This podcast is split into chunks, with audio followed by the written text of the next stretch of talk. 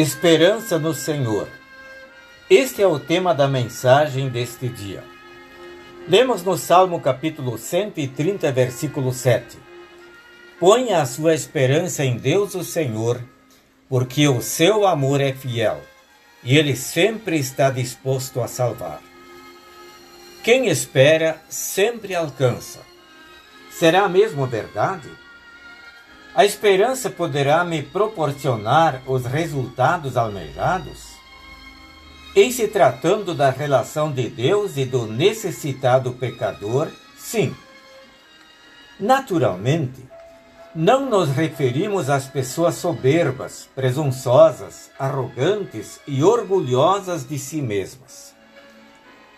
Na verdade, a misericórdia da parte de Deus será sentida apenas no coração daqueles que humildemente reconhecem os seus erros e arrependidos pedem com fé pelo perdão divino.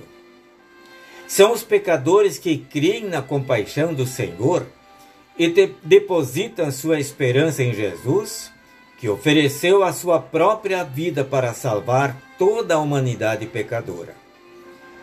O Salmo 130 expõe a profunda angústia de um pecador que está com um grande sentimento de culpa, em consequência de seu afastamento de Deus e de sua desobediência para com a lei do Senhor.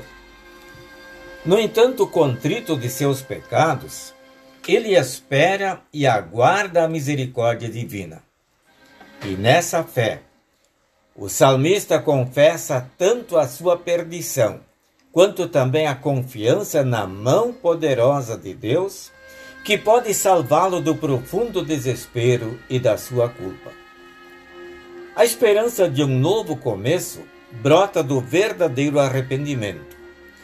E ninguém consegue descer tanto ao fundo do poço, a ponto de ficar inalcançável para o amor e o perdão de Deus. É o que diz o Salmo 130.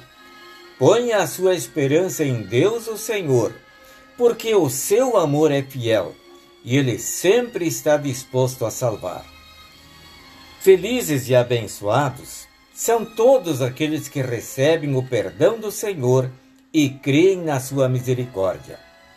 E todos os que forem arrancados das profundezas do pecado por intermédio de Cristo, já não conseguem mais separar-se dele. A graça divina os compromete definitivamente com o Salvador. Amém. Oremos. Ó Senhor Deus, livra-me da culpa dos meus muitos pecados e tem compaixão de mim.